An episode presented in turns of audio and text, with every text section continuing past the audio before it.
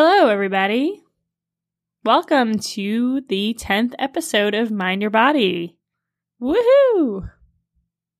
Glad we made it this far. And if you've been listening this entire time, I want to thank you so much for dedicating your time and your interest into this podcast.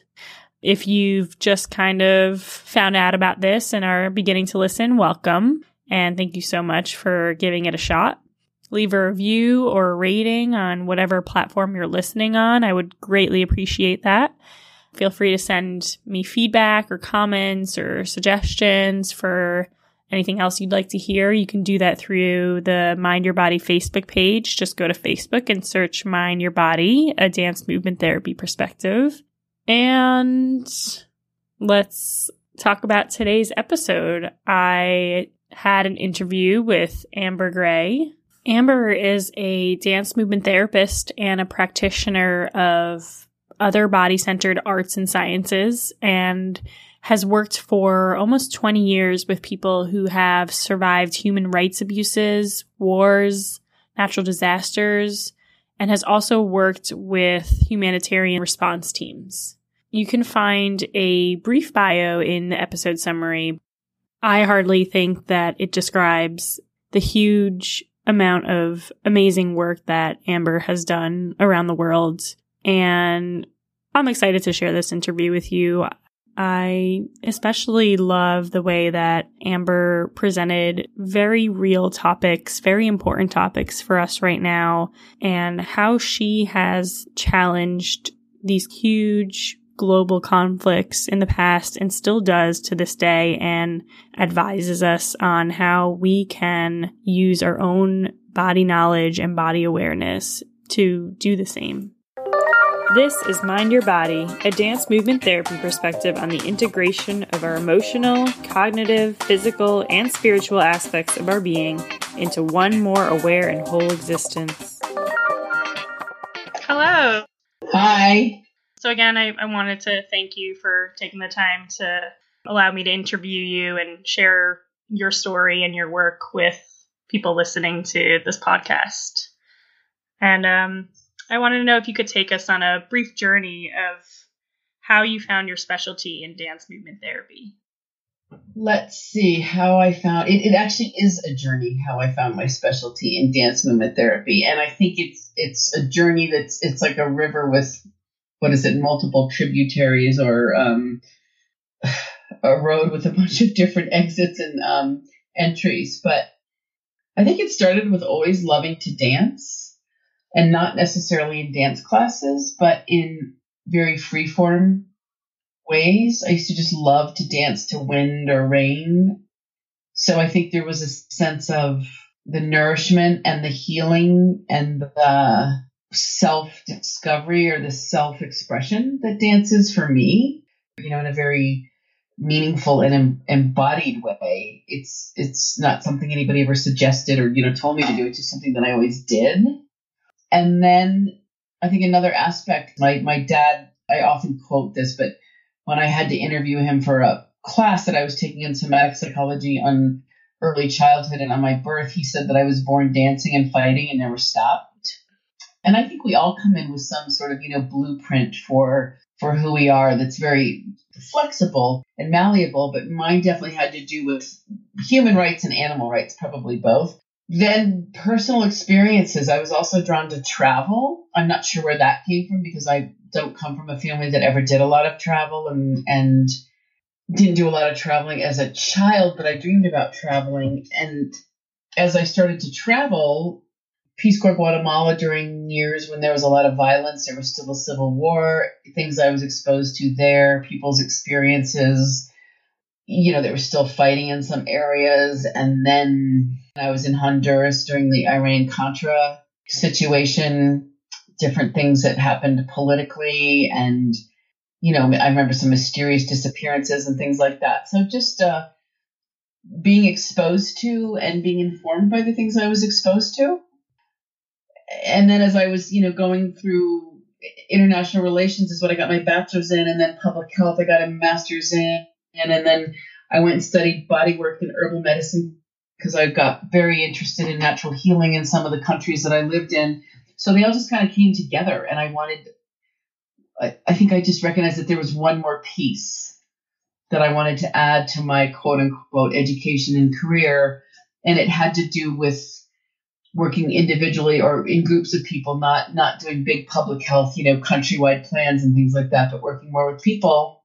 And it was dance therapy. I looked at everything from acupuncture to clinical psychology to medicine, and it was dance movement therapy because of you know very I think my personal relationship to dance, and then experiences I had in Rwanda right immediately following the genocide, um, where I encountered dance and watched people rediscover each other after months of separation and not knowing if the other had lived or not. I mean, I would literally see people come together, say, "Oh my gosh, you survived," and the role of dance and music in a lot of that. There was a lot of creative expression. So that inspired me. You know, then once I became a dance movement therapist, things have also evolved in terms of how the world has met the you know the work. I mean, I've been very intentional and bold about wanting to bring it to places where it doesn't easily exist and mm-hmm. finding that there's a lot of receptivity if it's adjusted in in you know appropriate to the context. I think I was very naive in the beginning about that, but have made a lot of adjustments. Yeah, that really does sound like a journey. It is, and there's you know there's some very you know personal experiences along the journey. I mean, there's so many of them, but you know Rwanda was one of them. You know, a particular village where children, after a very difficult journey, where children who didn't we didn't speak each other's language welcomed me with little tin can shards and made music and danced and you know that that outreach mm-hmm. using whatever shards of material there was to make some kind of sound was pretty profound mm-hmm. it sounded like a natural inclination for them to express themselves whatever with whatever resource they could yeah. yeah so i was reading a previous interview of yours it was a transcript of an interview, and you had said that when you began to introduce body and movement into the torture treatment model, your medically focused colleagues were not such believers. So, could you tell us what your obstacles were and how and about the specific results that your clients experienced that inspired a shift in your colleagues' perspectives?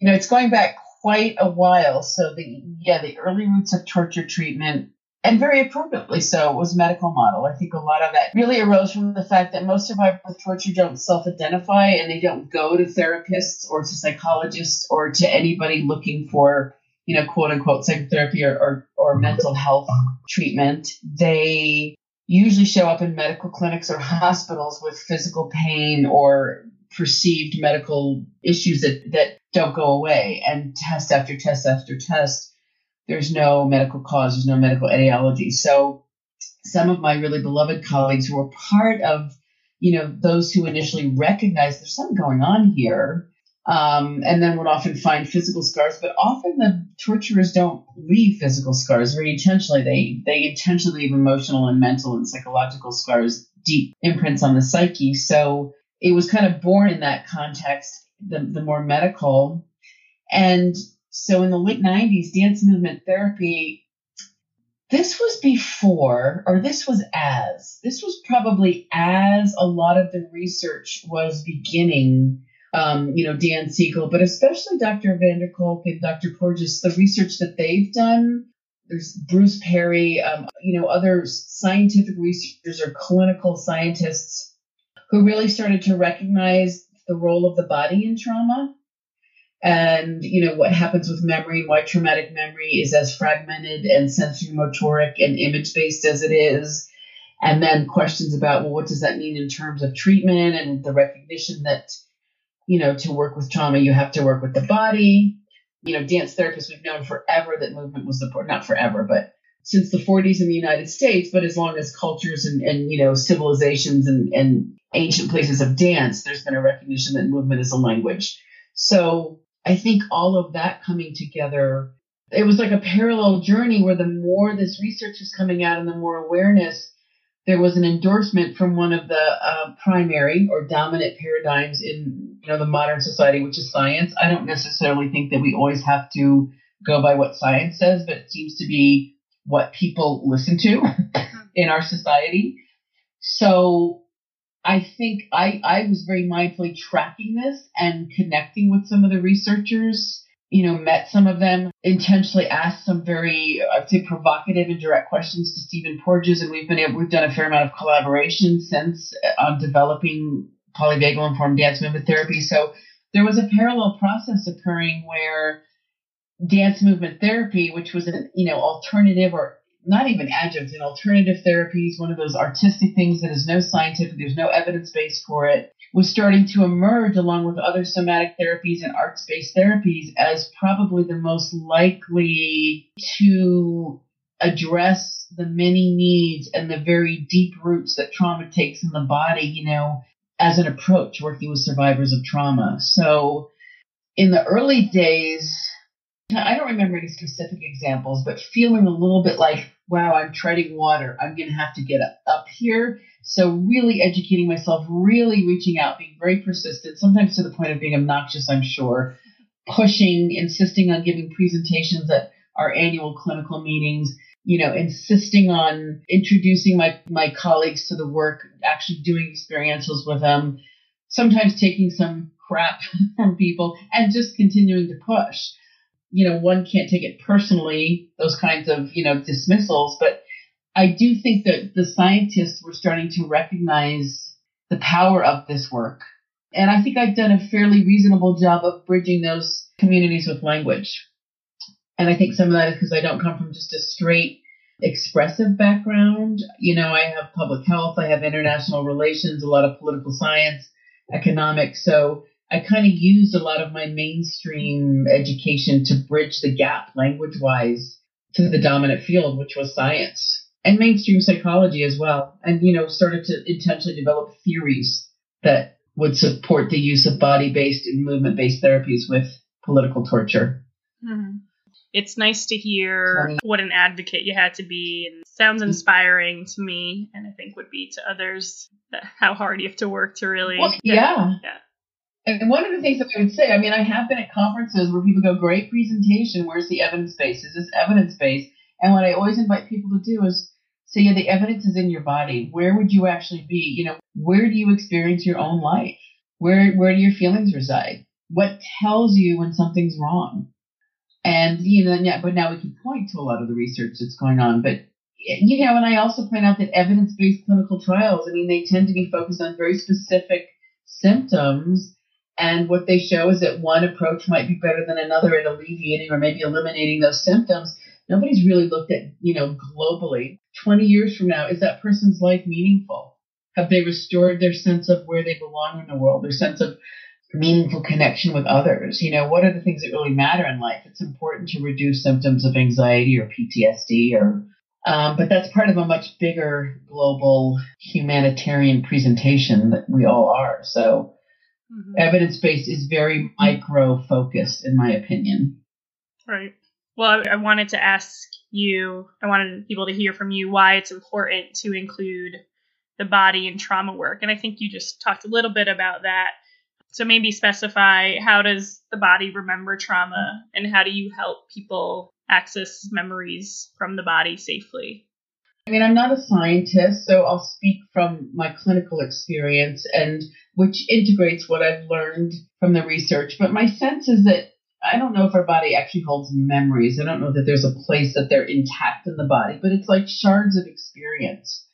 You know, Antonio Damasio writes about it so beautifully in um, Descartes' Error, um, when he talks about somatic markers and how the brain actually, this is, you know, cat, almost catalogs things that happen and, you know, we know the brain is a pattern addict in a sense. I mean, that's a crass way to say it, but the brain will go, mm, you know, feels like this again, this feeling, this smell, this, um, the texture of this, whatever it is, the color, you know, must be this again.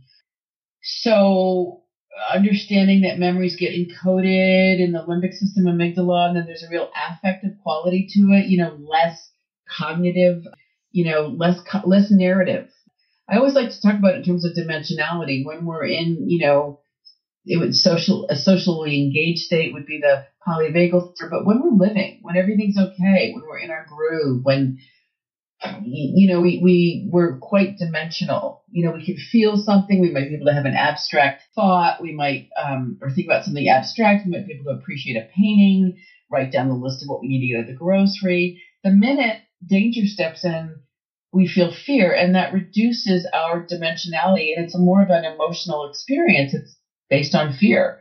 Um, there's not as much variability.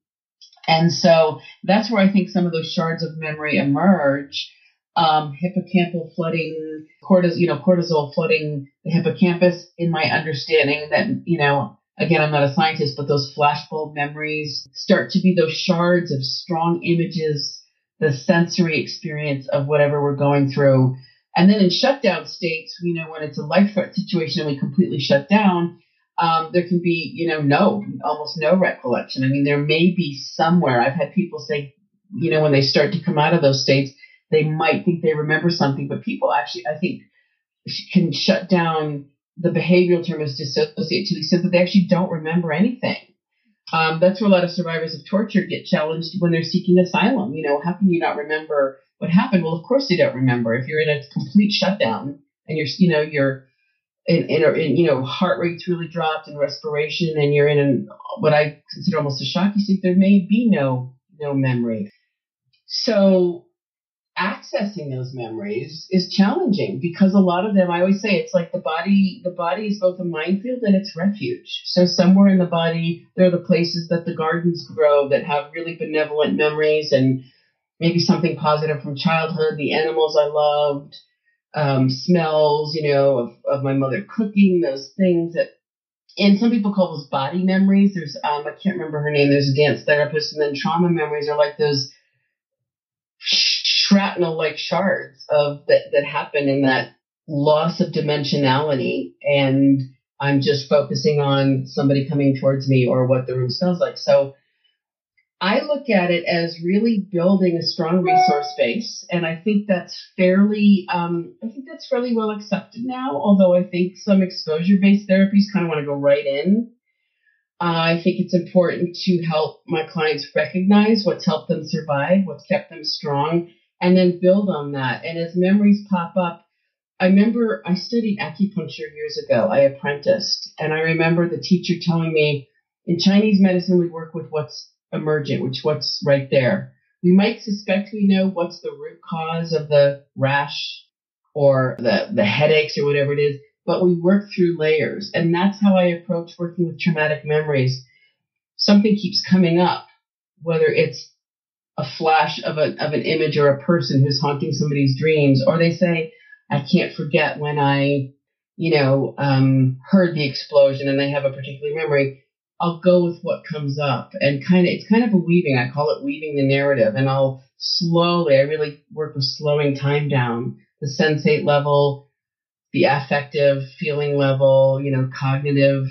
And it's, it's kind of like, it's kind of like putting a puzzle back together and constantly coming back to present moment. What are you noticing now? What are you feeling now? I think that's really important to integrate it. Mm-hmm. I think that's when it actually becomes a memory. And then the person can say, okay, yeah, that actually, that is a memory. And being able to place it in the past, you know, that's the integration.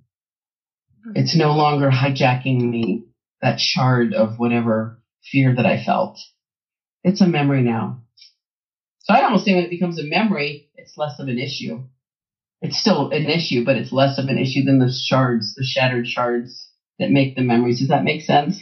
Yeah. So instead of these shards of memory, you're kind of making some space, separating the memory and almost having it, observing it more than letting it take control over you. Is that what you mean?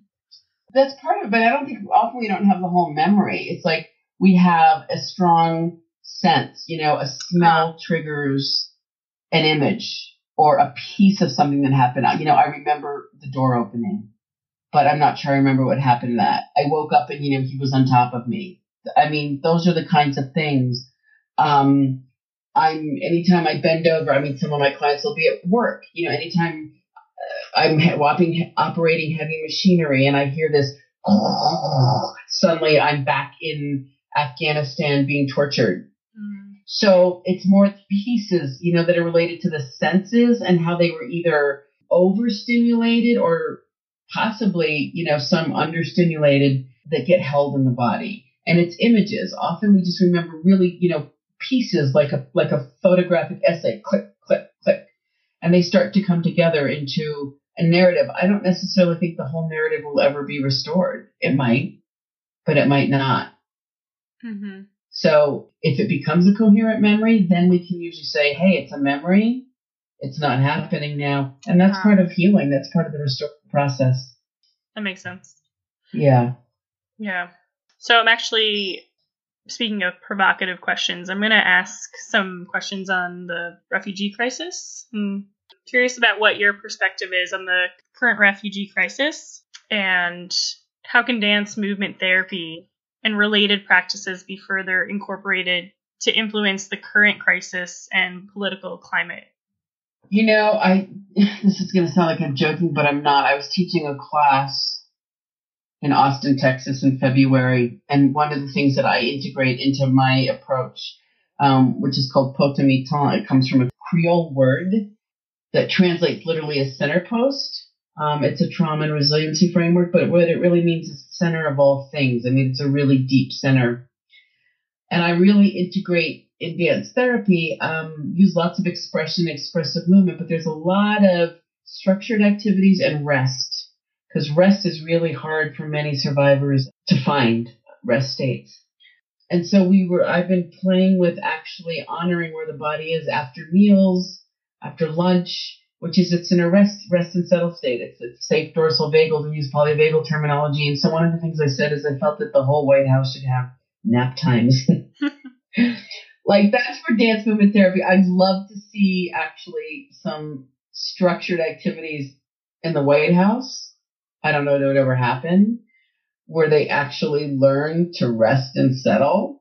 We tend to be more receptive. We tend to listen better we tend to actually be more more aware of our internal states. We bet we can better interocept. And I always think we're much more truthful. We're going to speak the truth with much more accuracy when we speak from an interoceptive or an internal space when we really know what's going on in our body. I don't think any of them know what's going on in their bodies. Mm-hmm. Refugee crisis. It's interesting because I um, a colleague of mine who works at the Office of Refugee Resettlement asked me, you know, would dance movement therapy be helpful for refugees as part of the, you know, orientation when they first arrive or as part of treatment? And I was like, both. Both. Many refugees come from places that people don't go to a psychotherapist for psychotherapy. They might have psychologists and psychiatrists. They might use them for very specific reasons. Often it's very stigmatized. I mean, I've had some clients say, you know, if you had to go to one of those doctors, you were crazy and if you're not crazy, you don't even need to go to them. So there's a real black and white sense of it. Some of them go to traditional healers, shamans, imams, community leaders, um, rabbis, whoever it is. So the context for dealing with troubling, traumatic, stressful times is very different. So what dance movement therapy and all creative arts therapies, to be fair, offers is familiarity you know, when you think about displacement, I mean, talk about refugees by nef- definition, we're talking about displacement. They've been displaced from their place in the world, their home, their country, their culture, the place where everybody listens to the call to prayer, or everybody, you know, eats a particular kind of food, where everybody sits down and they don't do drive through, you know, McDonald's or whatever it is. So trying, I, you know, talk about restoring a sense of belonging, the familiarity that dance movement therapy or another arts therapy can offer is really, really important and probably not, probably underappreciated. And then again, it's what we know when we're working. I mean, I would say the body and biology is a universal. So culture has a huge impact on how we dress, whether we make eye contact or not, whether I move big or whether I move very quietly. You know, and I think I've challenged dance therapy at, at many times throughout my career for making assumptions like, well, you know, some of the theoretical approaches at dance therapy are based in very white Western world, so they don't necessarily apply. So we have to, you know, recognize that culture is kind of what dresses us up, but there's a universality to biology, and that has to do with more of the physiological responses. I do a lot of psychoeducation with my clients. This is why your heart races. This is why you wake up at three in the morning. This is, you know, the role of the nervous system and the brain and how how these pieces of memory are stored. And dance movement therapists, you know, we have a strong physical, physiological, biological understanding of the body. That's part of our training more so than other behavioral or mental health professionals. I mean, maybe that's changing. So I think that's part of how it's relevant. But it's also, you know, Marian Chace, who's considered the mother of dance therapy, talked about kinesthetic empathy. She coined that term. She was working with extreme psychosis, people who were locked, literally chained to the back wards of hospitals who nobody else could reach. And she recognized that if they were going like this with their head, maybe knocking it, and she did a similar movement, there would start to be a connection. And then, you know, people would start to actually respond to her. And she was actually able to shift that into some spoken, you know, some dialogue. So when we meet people at the level of the most basic form of communication, that's movement in the body, that's universal. I mean, there's so many ways that I think it can be helpful. And I think our ability to work, do community based work. I've done a lot of large scale community work with movement and the arts. And, you know, a lot of people say, yeah, but that's not therapy. So maybe it's not constructed in the way that a usual therapy session is. It's certainly therapeutic. And now I'm kind of challenging. I'm like, yeah, it's not therapy. I'm like, how do we know it's not therapy? Who mm-hmm. says what therapy is? Does therapy always have to be 50 minutes in a, in, a, in you know four wall outside four walls? I don't know. That's pretty privileged if you ask me, quite honestly. So, you know, you're if people get to do some community work, you know, movement, sculptures, whatever it is, sure, it's not going to make all the problems go away. It's not going to bring back the people who were killed. It's not going to maybe make my insomnia and my nightmares go away, but maybe if I connect to other people, then I'll have the resources to go forward and, and continue. So, I mean, there's so many ways. That's a very yeah. exciting question, actually. Mm-hmm. Yeah, you talked about community and socially engaging, and I was wondering if you thought you know, do you think that movement can serve as a bridge between people's fear of change? So, for example, refugees entering into someone's country and them being afraid of this new culture entering, and a bridge between that and acceptance of the other? Ah, these are great questions. These are really thoughtful questions. I think so. I don't. I have a feeling I'm going to answer this with, with what I'm thinking now and think of a bunch of things that I wish I said later. Absolutely. I mean, fear lives in our body, right? I mean, fear, you know, it's an emotion, but it arises from a physiological process. Um, that's what I was talking about. The, you know, the shifts in the nervous system and the brain. So I teach, you know, complex trauma, and this is in all complex trauma literature, you know, calls for a phasic approach, and everybody's first stage or phase of their phasic approach is safety, or I like to call it relative safety and stabilization, because I think safety truly is relative. In that early part of treatment, I'm always teaching people I have a whole series of structured processes or activities that I've created that up and down and side regulate, you know, maybe shift you from mobilization and fear to more of a play based mobilization without fear state. Maybe if you're really flat, up regulates you so that you've got a little more energy those practices can be really helpful. I mean, those can be bridges to people's literally being able to.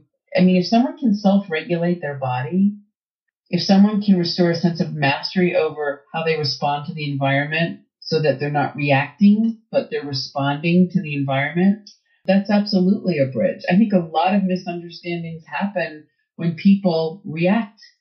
Fear makes us more reactive, less responsive.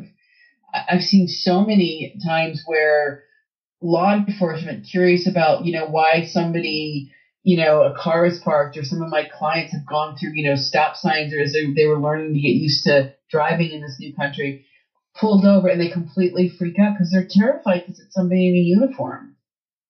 And all that law enforcement person oh can look, gosh, what's going on here? I want to find out. And then, you know, it, it degenerates from there. I mean, the situation gets worse. So I think it absolutely could be a bridge and even the way we respond. You know, I mean, I think about being a refugee, which I've never been, speaking another language that maybe the people don't speak in the new country.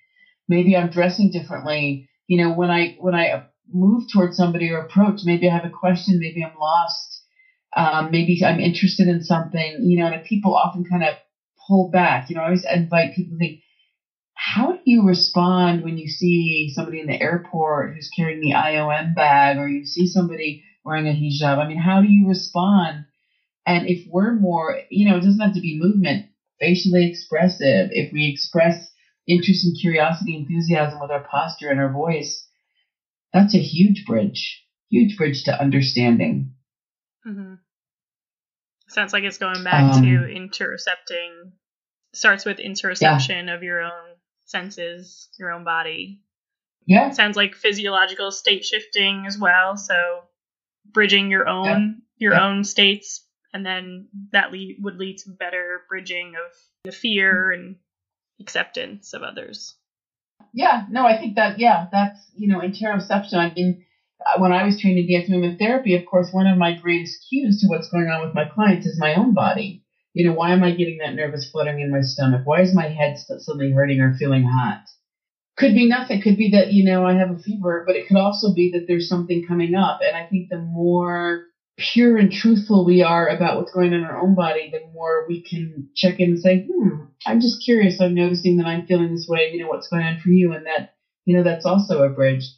Interoception, that self knowing, I think allows us to be more mindfully present for our clients and we're going to probably be more accurate in terms of what we sense about them and how we might you know be listening to them and perceiving perceiving them so what we offer might actually be more meaningful to them well there's a lot of similarities going on in social media it seems to be an unstoppable force that exposes us to so much oppression and trauma occurring all around the world like through the videos that automatically play when you go on social media, written reports, pictures. How do you suggest that people take care of their bodies in response to all the exposure? I, I stay away. I'm so not interested in social media. And part of that is generational. I'm old enough that it's, I, you know, I'm trying to like, I feel like I'm trying to climb onto a raft in a, in a, in a really fascinating river sometimes you know, I can post on Facebook now. I still don't know how to. I just learned yesterday how to post a picture in a private message. Oh, congratulations! I mean, I'm, I wish there was a way. I well, I'm going to go back to something I saw in 60 Minutes in April about somebody. I don't remember his name, but he and I can't remember who interviewed him, but somebody used to work at Apple and left because he actually recognized that they were intentionally creating iPhones and all of the stuff that goes on with all the social media and the alerts and stuff to be addictive, intentionally addictive. Mm-hmm. Social media. So the iPhones, but I think also social media.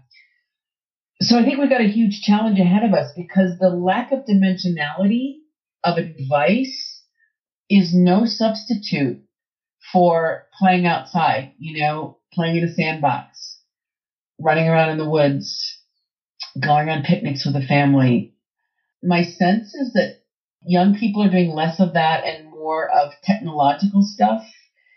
And it's not a substitute. And I think it's actually changing our nervous system. I actually proposed a disorder. I'm going to have to think of the name of it. It was after the terrible shooting in Norway on the island. And I can't remember the shooter's name. And it was, you know, some of the things that happened with Columbine and other things where we recognized that a lot of violence seemed to be driven or informed by people spending a lot of time on computers in these virtual worlds and reading these manifestos, but also playing a lot of the violent games. And I know some people dismiss this, but I think the I think there's when people are young, I mean 21, right? That's when the brain comes fully online. What are we doing to the wiring of the brain? I think there's I was calling it virtual reality perceptual disorder where I mm-hmm. actually think some of these acts of violence are arising from a rewiring of a system so that virtual is perceived as real. And so what we do online is really real. And so if we go out and we um, shoot up a theater full of people, that's a cross way to say it, it might not really be true. Like it's something that we can actually do and then just go back and play the game again. Mm. I don't know if that makes sense. Like that there's not a sense of kind of a physical, finite reality with these virtual worlds.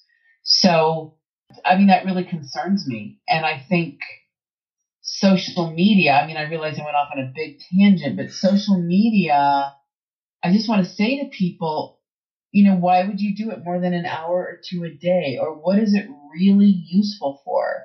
I've been reading about the generation that, you know, they just want so many likes that it's creating narcissism. Uh, who's it up to? I mean, a lot of people say, well, it's up to parents, it's up to teachers. I mean, it's up to all of us. I think I think it's just recognizing that social media is really useful for transferring information quite quickly and efficiently. It, you know, the, Arab Spring. I mean, it's done some, ama- it's supported some amazing shifts on the planet, but it's not a substitute for the real, like, physical, tangible, palpable, sensory world. In fact, it dims the senses. So Mhm. I think people should do what I do, which is like an hour a day on Facebook. I use it to rescue dogs because I love dogs. I use it, I post some things. I'm going to separate my personal from professional page and start posting my trainings on one. And, Mhm. you know, but it, ha- it has a specific place in my life. But if I want to hang out, I'm not going to do it on Google. I'm going to go to like one of our cafes. Always. Right. But yeah. Yeah. I mean, there's some I don't know. addicting. No, no, I was gonna say Yeah. there's there's also. I mean, it sounds like what you're suggesting is being intentional about being on social media, but there's also a lot of content of just real images or real videos of things happening, like you know, evidence of a cop shooting somebody or you know, just violence that's actually happening. Yeah. And I think that's addicting Well, and- too. Yeah. And I think it's replayed to be addictive. I mean, I think I don't think it's the image itself because that's also that could be responsible reporting. Hey, look at you know here you know look at what actually happened here. In the past, before we had the ability to share this information, we had to believe what the newspaper said, right? Or we had to believe, oh, you know, he was a criminal. That's why he was shot. When actually it might have been racism. So we have more access to information. So it's not that it exists or that it's put out there, but maybe it should be, be put out there. Maybe it's the responsibility of whoever's putting it out there. Let's put it out. 24 hours it's available. See what really happened, then done. Hmm. But they keep, you know, it's the kind of, you know, I always feel like it's a machine gun. They keep shooting images. It's the way that it's done, and I think that's intentional and addicting. It's not the piece itself. It can be very informative to see acts of violence. I think more people who live in la la lands or bubbles, I think they need to see what's actually going on in the world. I get really self righteous with some people. You know, oh, I don't want to see that movie because that happens in other countries. No, you got your your taxes are actually paying for it, so maybe you should see that movie about torture. I'm thinking of Zero Dark Thirty. You know, a lot of people are like, oh, makes the United States look bad. You know, I heard it was really rough. It's like, yep, if you're paying taxes, that's what you're doing. So go see the movie. There's a responsible responsibility to seeing some of these images, but it's how I think they're put out there that's Right. addictive. Like So watch Zero Dark Thirty, but don't watch it partition. thirty times over. Yeah. Right. But you know, we live in a country where, where I mean, we have we certainly have plenty of regulations, but people say, "Oh, well, that's against my right for free speech or free expression if I can't, you know, put this image on, you know, and have it available." And but there's kind of a repetition compulsion that I think it's promoting. I remember I had a client who witnessed a beheading where he came from, and he'd walk around with it on his phone and just showed it to every provider he met. You know, you've got to see what happened. And it was so clearly he was stuck in that loop, um, understandably. But, you know, my work with him over two years, eventually I got him to delete that. That was one of my treatment goals Mhm. to delete that. You've seen it. I'm willing to watch it once. I'm willing to bear witness to what you experienced. Then I'm done. Now I know. And we had, I mean, that was a whole therapeutic process. It was very powerful, actually. And he finally deleted it. It had served its purpose. Hmm. Reminds me of earlier when you talked about bringing back to the present moment. Yeah. I mean, you know, all the great spiritual teachers who, you know, people write about or who have written great books. I mean, that's what they say, the present moment. That's all there is. And I don't think they're dismissing the fact that, yeah, we get here through whatever we've been through. So that's woven into what we're experiencing now. But at some point there's a, well, is, is all that weaving together and, you know, my, the path that I've walked, is that going to be a burden that's going to continue to pull me back? Or is it a reflection? You know, is it more like a mirror and I can look at it and say, yeah, there it is, part of me, but I don't have to carry it. hmm those were all my questions. Thank you Okay. so much Thank again. you. It was nice meeting you. You too. Bye bye. Bye. Thank you all for listening. Again, this is the 10th episode, so that's really exciting. I'd love to continue having your support and I'm open to your ideas of what you would like to continue listening about. So please visit the Facebook page, Mind Your Body, a dance movement therapy perspective. Thanks again. Bye bye.